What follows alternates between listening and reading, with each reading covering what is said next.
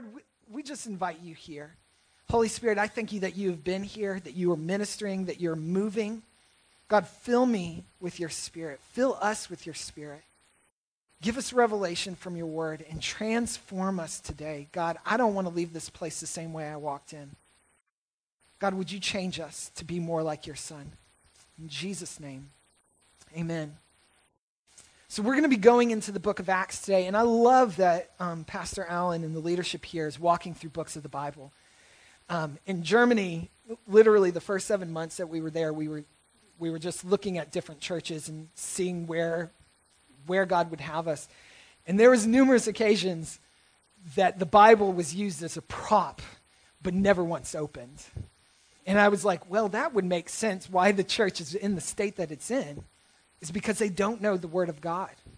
They're not being taught the Word of God. And for you guys going through books of the Bible and learning it, man, that is that's incredible. This is the word of life.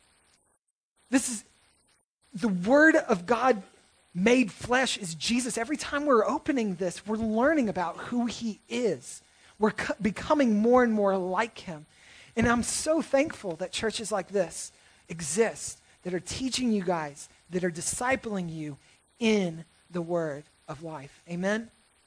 And so, what I'm going to do is we're just going to really quick recap where we've been in the previous chapters because I want you to see the theme of what's going to actually be for the rest of the, the book and for this chapter. And then we're going to dive into um, our, our passages here. So, chapter one, we see Jesus is ascending into heaven. He, sends the, he tells the apostles, go and wait. Wait for what? Power, but from who? the Holy Spirit. Go and wait for the Holy Spirit. I'm going to send him. The, the Holy Spirit's going to come upon you, and you're going to be endued with power. Okay? Power to do what? To be witnesses, to continue the work of the ministry of Jesus, right? It's incredible. Jesus, fully man, was under the full influence of the Holy Spirit, and he did incredible signs, wonders, and miracles. But when he, when he left, he said, Now that is available to all of you. So the incredible things that I've been doing, it's going to be duplicated on a wide scale because each and every one of us has the Holy Spirit, the same Spirit that raised Christ from the dead, is living and active within us. Amen? And so that is what's happening so the disciples, I lost my notes, the disciples go and they wait. Day of Pentecost happens. What happens? Holy Spirit shows up, fills the believers. In that moment, they get they receive the gift of tongues from the Holy Spirit, and then all of a sudden they start proclaiming the greatness of our God in multiple languages. They say about 120 people received this in that day. So 120 different languages. The day of Pentecost, all these people from around the world are now in the city of Jerusalem and they're hearing the praises of, of their God in their native tongue. This is not a common thing, okay? And so it opens up the opportunity for Peter, filled with the Holy Spirit. You start to see the theme here. The Holy Spirit, filled with the Holy Spirit, preaches the first message of the church and 3,000 people are convicted by the Holy Spirit, drawn by the Holy Spirit, and come into salvation that day. Amen? So that is the day of Pentecost. Believers then met daily to receive teaching and discipleship. They broke bread together, which is fellowship, and they did life together. And they did something else that I, th- I find rather miraculous is the Holy Spirit brought unity among, amongst the church. You know that is impossible without the Holy Spirit. It is impossible for Baptists and charismatics and Catholics and Lutherans and all this stuff to be able to partner together to see the fulfillment of the Great Commission if it not be for the Holy Spirit, whether that church believes in the Holy Spirit or not. It is the working of the Holy Spirit that brings unity, and we see that in the early church. Then a lame beggar gets healed by the power of the Holy Spirit, and this draws the attention of the entire city of Jerusalem. Peter, again filled with Spirit, speaks out his second sermon, and thousands more come to salvation in Jesus because of this. And then the apostles get arrested and they testify to the religious leaders. They are banned from speaking in the name of Jesus and with all boldness, which is a sign that the Holy Spirit is within you, is boldness. You see that time after time throughout the scriptures. Peter and the apostles basically say, You can take that job, and no, they don't say that. They say, No, thank you very much. We can't, but we can't do anything else but speak in this name. And so they speak out in boldness. The church enters into an incredible time of communal living where people are bringing their, their resources together and sharing amongst each other, and nobody was in, it was lacking. And I, I, I said this in the first service, and I'll say it here. It's an incredible, sweet time here that the believers had. However, I want to make it clear for all of you guys that are like the let's return back to the New Testament early church days of communal living and da da da da. You see later on in Acts and through most of Paul's letters, that was not a sustainable model. It was a sweet time for that moment. You guys understand this? Everyone gave. But when you run out of money and you don't have any more possessions to sell, it's not sustainable. And Paul was actually going to the other churches to to raise support to take a, an offering that they would send back to Jerusalem because of this. And so we know that this was an incredible moment captured in that time, but this is not, this is not the, the way that God intended it long term. So get off this like whole, like let's live in a commune business. Get off of that. That's not, that's not what we're doing here. Okay? Yeah, it's true. So then Barnabas gained a reputation for his generosity in selling a plot of land and all the sum of money, everything, went to the church. Okay? So he gets this reputation of being generous, right? And that leads us into chapter 5, which is where we're going to be, which Pastor Allen uh, preached last week with Ananias and Sapphira, which, as a minister of the gospel, let me just tell you, I'm really thankful Pastor Allen preached that sermon on Ananias and Sapphira rather than me, because that's a touchy subject. That's really, whew, that is hard stuff.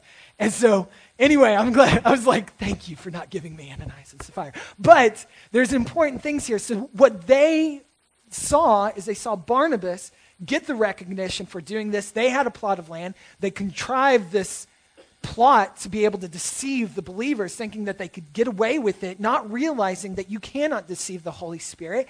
And then what we see here is the Holy Spirit execute judgment in that moment to purify his people. Okay?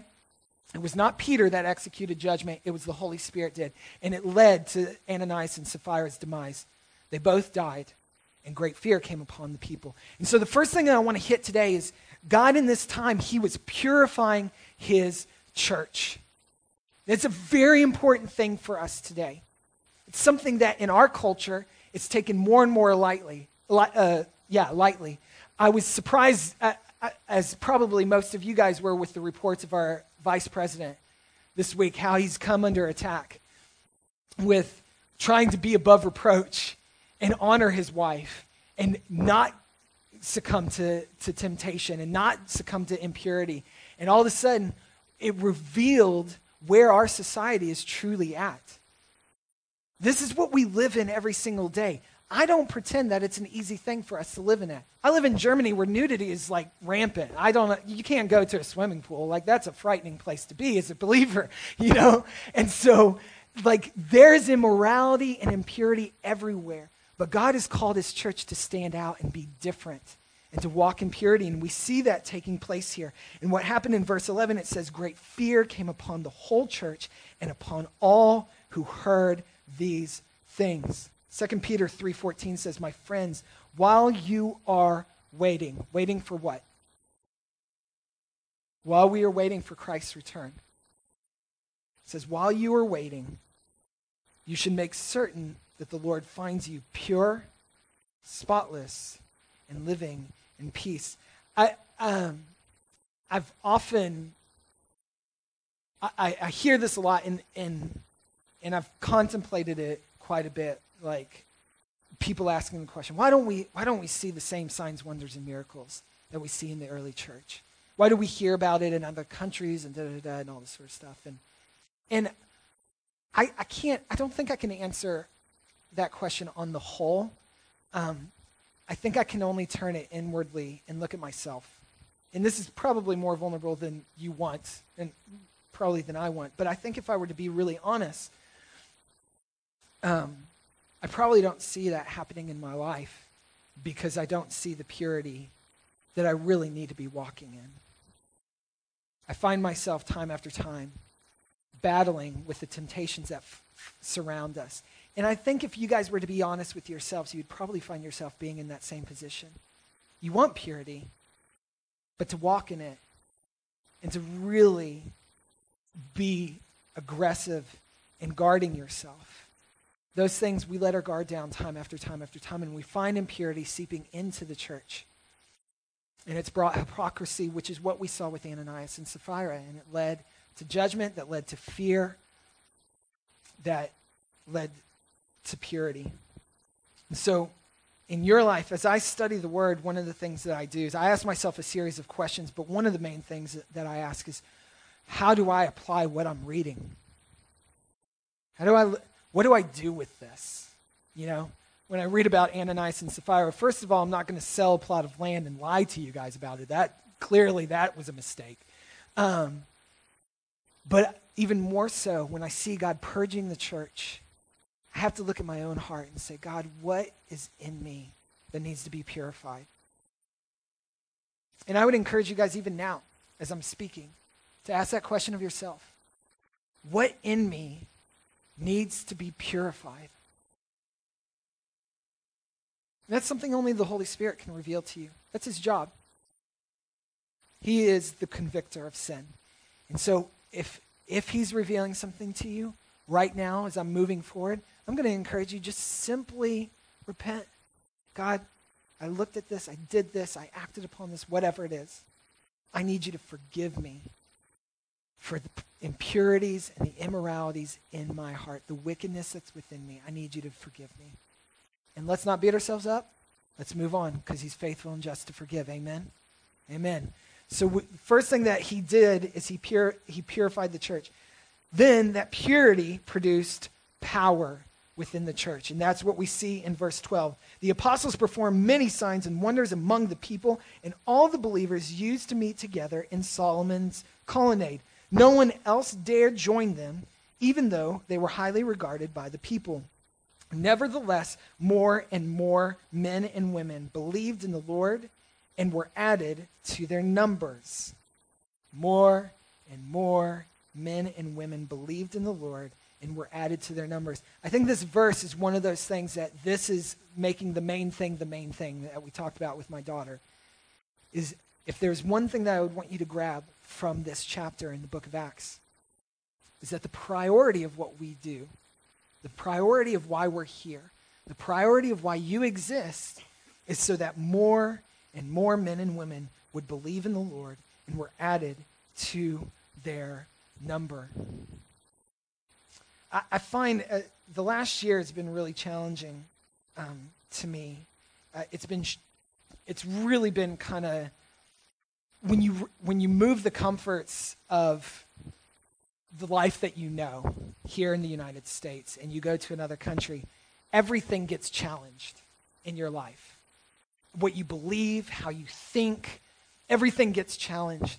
And it's been a real struggle in my in my walk with the Lord to try to figure out how to line things up with scripture. And faith has been one of those things that I've really had to grapple with in the last years. Like, why do I believe what I believe? Is what I believe accurate? Does it line up with Scripture? Am I thinking something false? Am I preaching something false to people? What is happening? And I think that within all of this, I've, I've come to discover as I'm reading the Scripture that faith is the foundation for everything that we do. It's not just this one decision that we make. It's not just a empty statement that we say is like, "Oh, well, the Lord can deal with that." You know, it's like, it's not that, but it's the foundation for everything we do. We are saved by grace through, it's impossible p- to please the Lord without, we're healed by, we're delivered by, we receive, we are new creations by. You see what I'm saying? The foundation for everything. My marriage, the success of my marriage is based on my faith that Jesus is going to deliver me from my stupidity. You know what I'm saying? What are you trying to say? Anyway, um, like it's all based in this concept of faith. And I, the one thing that I've learned from the Germans that I really love is they're very systematic. They love their equations and their rules and their boxes. They just love it. There are times that drives me crazy, but they love it. And um, and for me, when I was in high school, I, I don't know why, but I really was drawn to the kind of like mathematic things that just made sense. A squared plus B squared equals C squared, and all you students are like, shut up. That reminds me of school. Um, but you, you know, it just there were things that just made logical sense. And when the when the scripture makes logical sense and it lays out for you the pattern in which things happen, I really try to take note of that. And in Romans chapter 10, it says, faith comes from what? Hearing, and hearing through the word of God. Faith comes by hearing, not by conjuring up something, not by trying to muster up the faith. I don't know who started that doctrinal flaw, but it has nothing to do with that. It has everything to do with this word producing faith within me to accomplish the things that God has called me to. Okay? A couple years ago, I, when I was youth pastor here, um, there was a, a girl in the youth group that uh, it, she was just going through a rebellious time. Like it was clear. Um, she was being a pill. And uh, she came into my office all attitudey, and uh, she started just venting to me. And she's like, God doesn't speak to me anymore. I went to camp, and God spoke, and we went to this event, and God spoke to me, but God doesn't speak to me. And I was like, you know, you have, you have sympathy because how many of us have been there where you just felt like, man, is, is God speaking? Like, is there something wrong? What's going on? And, um, you know, in 22, in my infinite wisdom, you know, I, I, you don't, uh, I just didn't know what to say in that moment. And I, I was so thankful for the Holy Spirit to just sit there and drop this like on me. Like it was clear that this was beyond my, my ability. And, and I just like had this I was like, ask her what she read last in the Bible. I was like, well, what did you read last? What, what are you reading right now in the, in the scripture? And she's like, well, I'm not reading the Bible. Like, it's, I just, I don't read the Bible.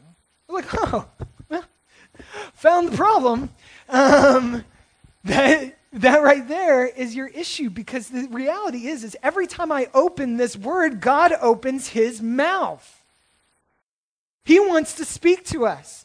I don't have to conjure it up. I don't have to get these emotional vibes and the goosebumps and all this sort of stuff. I just have to open this up and I'm like, oh, this is what God's saying. And He speaks through His Word. It's a proven thing that has been successful for thousands of years. Why are we trying to reinvent this?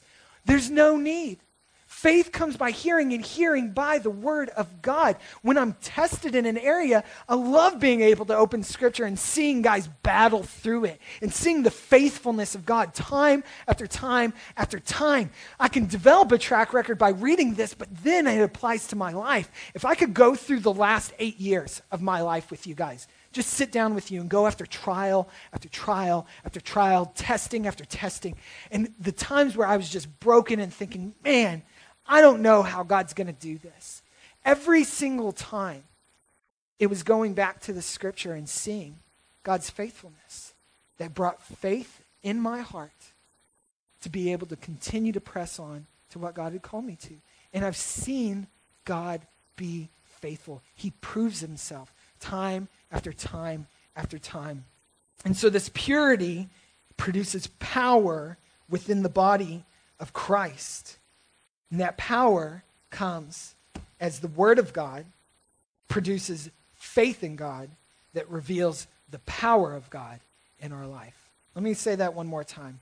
The Word of God produces faith in God that reveals the power of God in my life. Jesus did not live.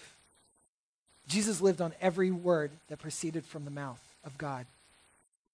That is the Son of God, the Messiah. If he did it, so should we. Okay? Verse 15. As a result, people brought the sick into the streets and laid them on beds mats so that all at, at least Peter's shadow might fall on some of them as he passed by. Crowds gathered also from the towns around Jerusalem, bringing the sick and those tormented by impure spirits, and some of them were healed. Is that what your Bible says? No. All of them were healed all of them were healed. You know, um, I love that this does not say that Peter's shadow healed people. It's that people laid out in hopes that Peter's shadow would pass by them, that they might be healed. Now, clearly, this is written, the book of Acts is written by Dr. Luke, okay? A physician. Okay, when it comes to healing, I would think this man would be somewhat of an expert in that. And so, if you read deeper and you look at Jewish culture, you actually find that this is a, a common Jewish superstition at the time that if a shadow of a wicked man, uh, uh, of an evil man, fell on you, that you were cursed. In inverse of that, if the shadow of a righteous man fell on you, you'd be blessed. That was the mentality of that, which is why we see that taking place here. Now, I don't think that Dr. Luke would write that there if the shadow passing by didn't create some sort of faith that peop- that were that was partnered with the Holy Spirit and people were healed. I'm sure that happened. That's probably why it's in there.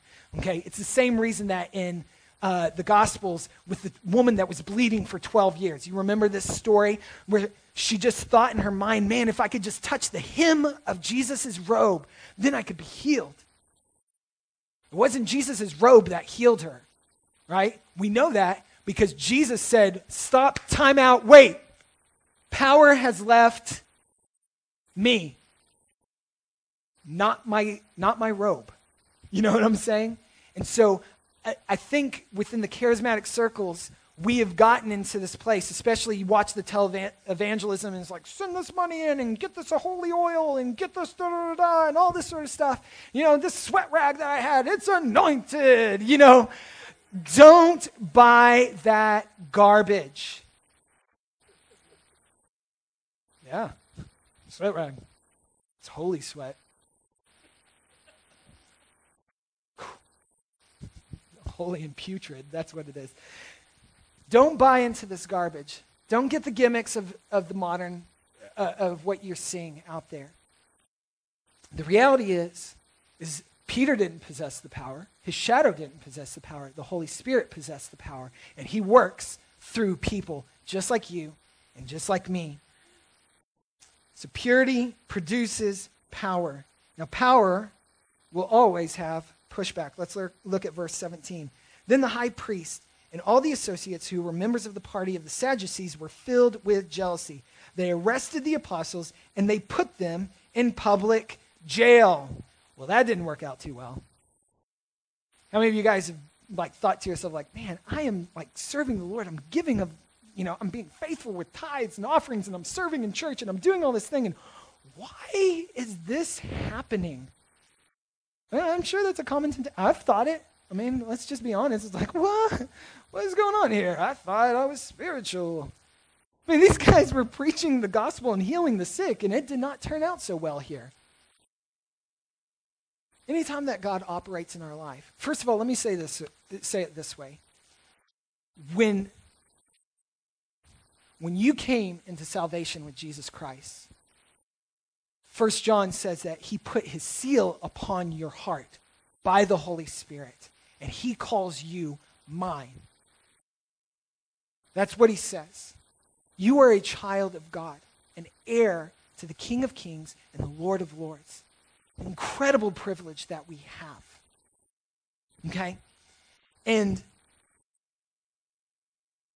and yet within this, there is no easy path that ends with no conflict and no challenges. Satan is not play fair. And he's not going to just sit there and be like, oh, you're filled with power. Oh, you're, you're becoming more like Jesus. Oh, you're influencing people around you. Oh, psh, I'm just going to step aside. Good job. Good job. No, he's going to push back. It's the way that God has worked throughout the ages. We see it in Scripture. Think about Joseph. I mean, Joseph, he has this dream that his brothers are going to bow before him and that he's going to rule over him, right? I mean, how many of you guys as like siblings would be like, that's awesome? That would be awesome. My sister's actually here. if you'd like. No. Um, you know, we, we all think about, like, as kids, you're like, how cool would that be? Well, the kid did what a teenager would do. He's like, oh, I'm going to tell my brothers. What happens? The brothers are like, yeah. Okay, we're selling you to those guys. You're a slave now.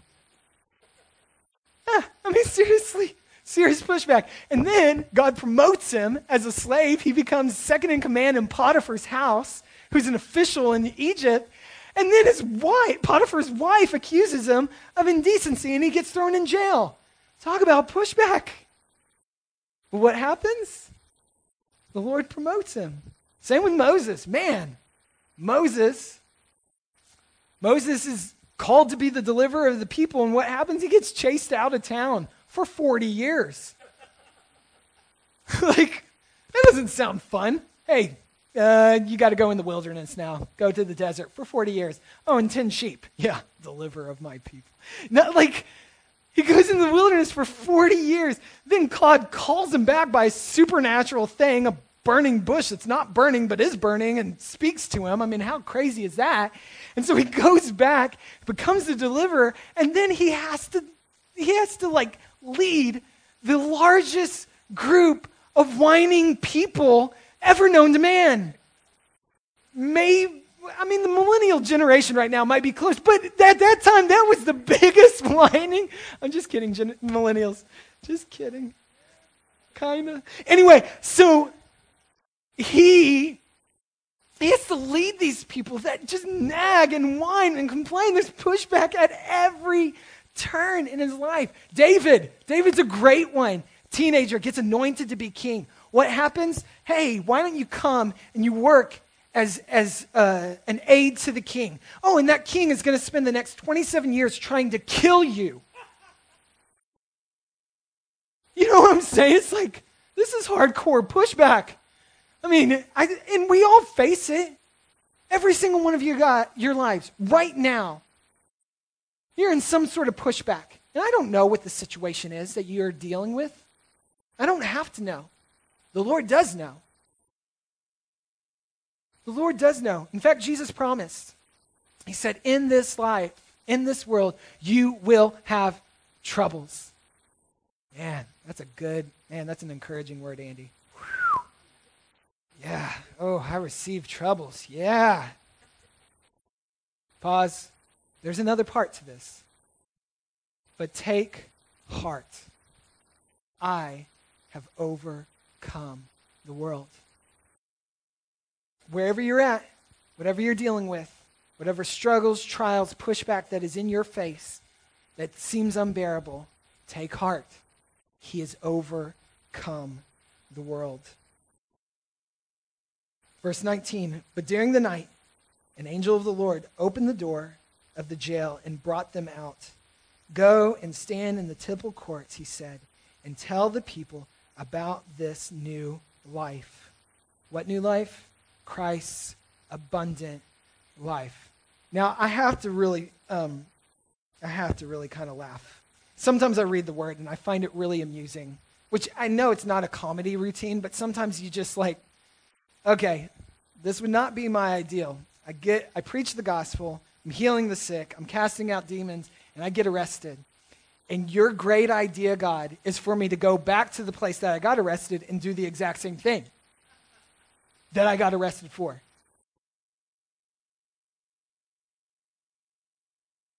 And I find it really comical that this is the way that the Lord works a lot of times. That He provides, in the midst of pushback, He provides opportunity for perseverance. He could have sit there and said, Run for the hills. Get out of here. But he said, No, I want you to go back. I want you to go back and I want you to do the exact same thing early in the morning. And so pushback provides opportunity for perseverance. Verse 21 At daybreak, they entered the temple courts as they had been told and began to teach the people. When the high priest and his associates arrived, they called together the Sanhedrin, the full assembly of the elders of Israel, and sent to the jail for the apostles. But on arriving at the jail, the officers did not find them there, so they went back and reported, We found the jail securely locked, with guards standing at the doors, but we opened them and we found no one inside. On hearing this report, the captain of the temple guard and the chief priests were at a loss, wondering what this might lead to. Of course they were. People are being transformed. They're wondering, uh, what's going to happen with this? Okay? And then someone came and said, Look, the men you put in jail are standing in the temple courts teaching the people. At that, the captain went with the officers and brought the apostles. They did not use force because they feared the people would stone them. Then the apostles were brought in and made to appear before the Sanhedrin and questioned by the high priest. Again, this is time number two. We gave you strict order not to teach in this name, he said. Yet you have filled Jerusalem with your teaching and are determined to make us guilty of this man's blood. First thought is they were guilty. Okay? Let's keep that in mind. They were guilty. But this pushback, this, this process of pushback produces perseverance. I, Jess and I, um, many years ago, I think we were still dating.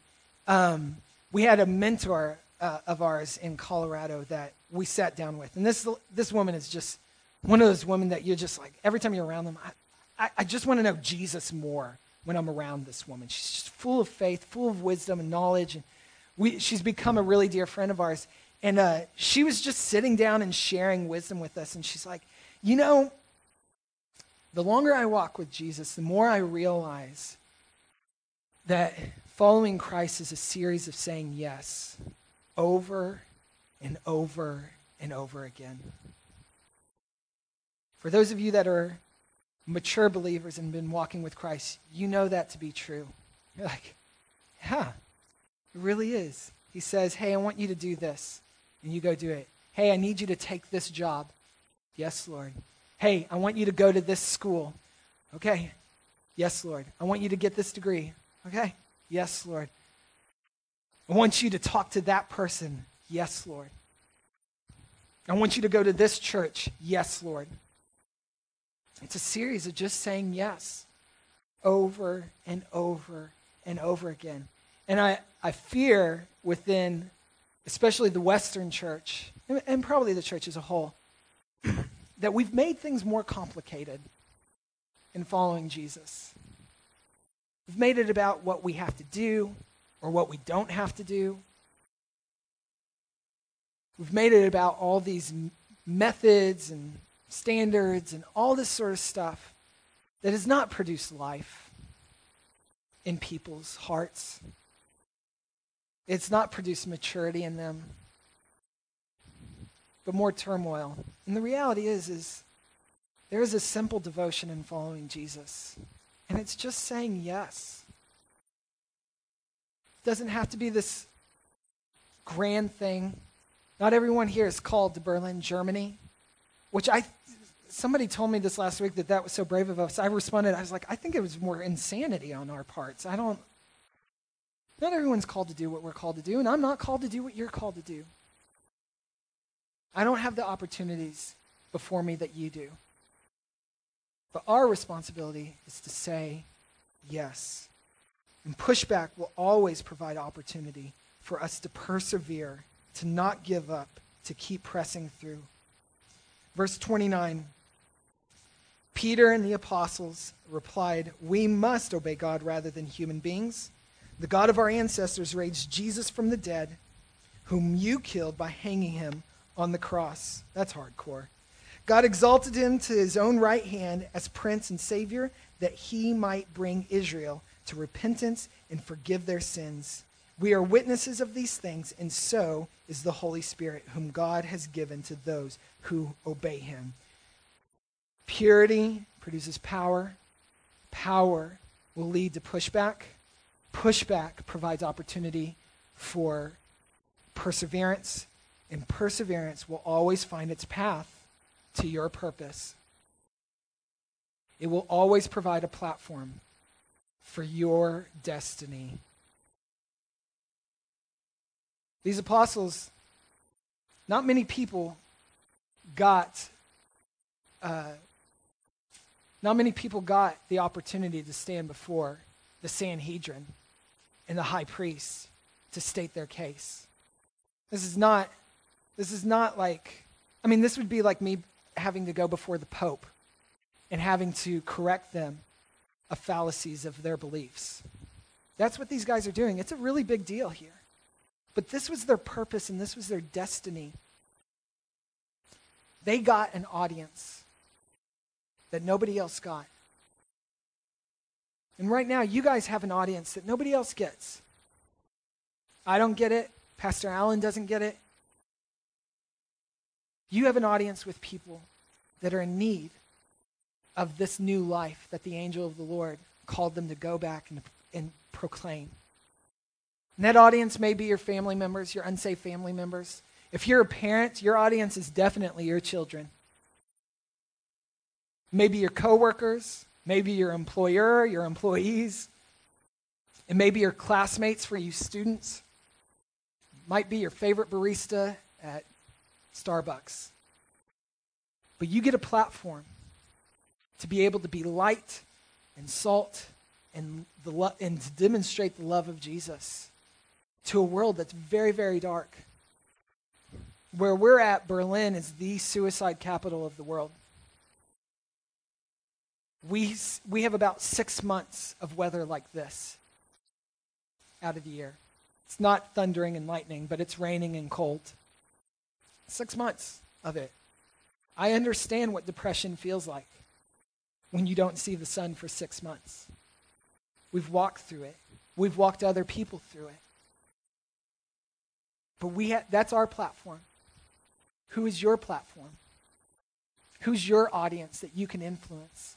Because in the end, keeping the main thing the main thing, God's goal is that more and more men and women would believe in the Lord and be added to their numbers. Christ came to seek and save that which is lost. We have a world that truly is in need of new life. And you and I are the ones called to make Christ known. This is your purpose. This is my purpose. Our mission is not inside the walls of this building, it's when we leave. We have a sign at um, the church we attended in Florida, and it was on the exit of all, all the exits of the, the church property, and it uh, said, now leaving, or now entering the mission field. It was just this reminder that we're all called to do this. You guys are just as much a missionary as I am in this world. You have an audience. Let's be faithful to it. Let's reveal Christ to the people around us. Love them the way that Christ did. And say yes in the moments that God gives us the opportunity to persevere. Amen? I'm going to ask Shake to come on up here. We're going to close here in a second. and as he's coming, um, there's two things that I want us to do here. Uh, we're going to pray for two gr- groups of people. The first is this. Some of you in this room, I don't know all of you guys here. I don't know your story. I don't know if everyone in this room knows Jesus or if people here don't know Jesus. But what I do know this is it is my responsibility to make sure that you have every opportunity in this life to respond to Jesus and to make him Lord and Savior of your life. Your need, your greatest need and my greatest need here has nothing to do with our happiness. It has nothing to do with us doing what makes us feel good. Your and my greatest need is forgiveness. It's something that I cannot earn with the Lord, something you cannot earn with the Lord. The Bible says that your and my sins separate us from a holy God. And what Christ did is he came and he took on the punishment that you and I deserve death. It's what we deserve for our sins. He took on that punishment so that we might be forgiven, so that we might be cleansed, so that we might walk in the purity of life, to see God operate in power in our lives, to experience the joy of pushback, which Jesus said, the joy of suffering. to be able to experience us walking in the purpose and the destiny God's called us to. Some of you today, you do not have a, per, a, a destiny that's found in eternity with God. And today is the day of salvation for you. As I'm speaking to you right now, I know that the Holy Spirit is saying, This is you. This is you. Today is your day. You need to come.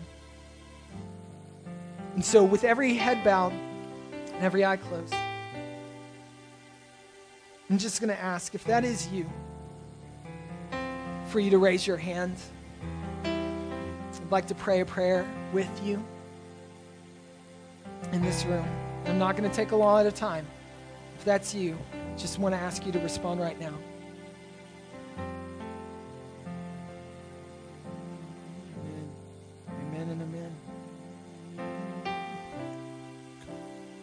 I'm going to pray this prayer. And if that is you, whether you raised your hand or not, I'm just going to ask you to repeat after me. This prayer is not a magical thing, it's just a, a declaration of our trust in, in our Savior. Just repeat after me Lord Jesus, I thank you that you came to rescue me.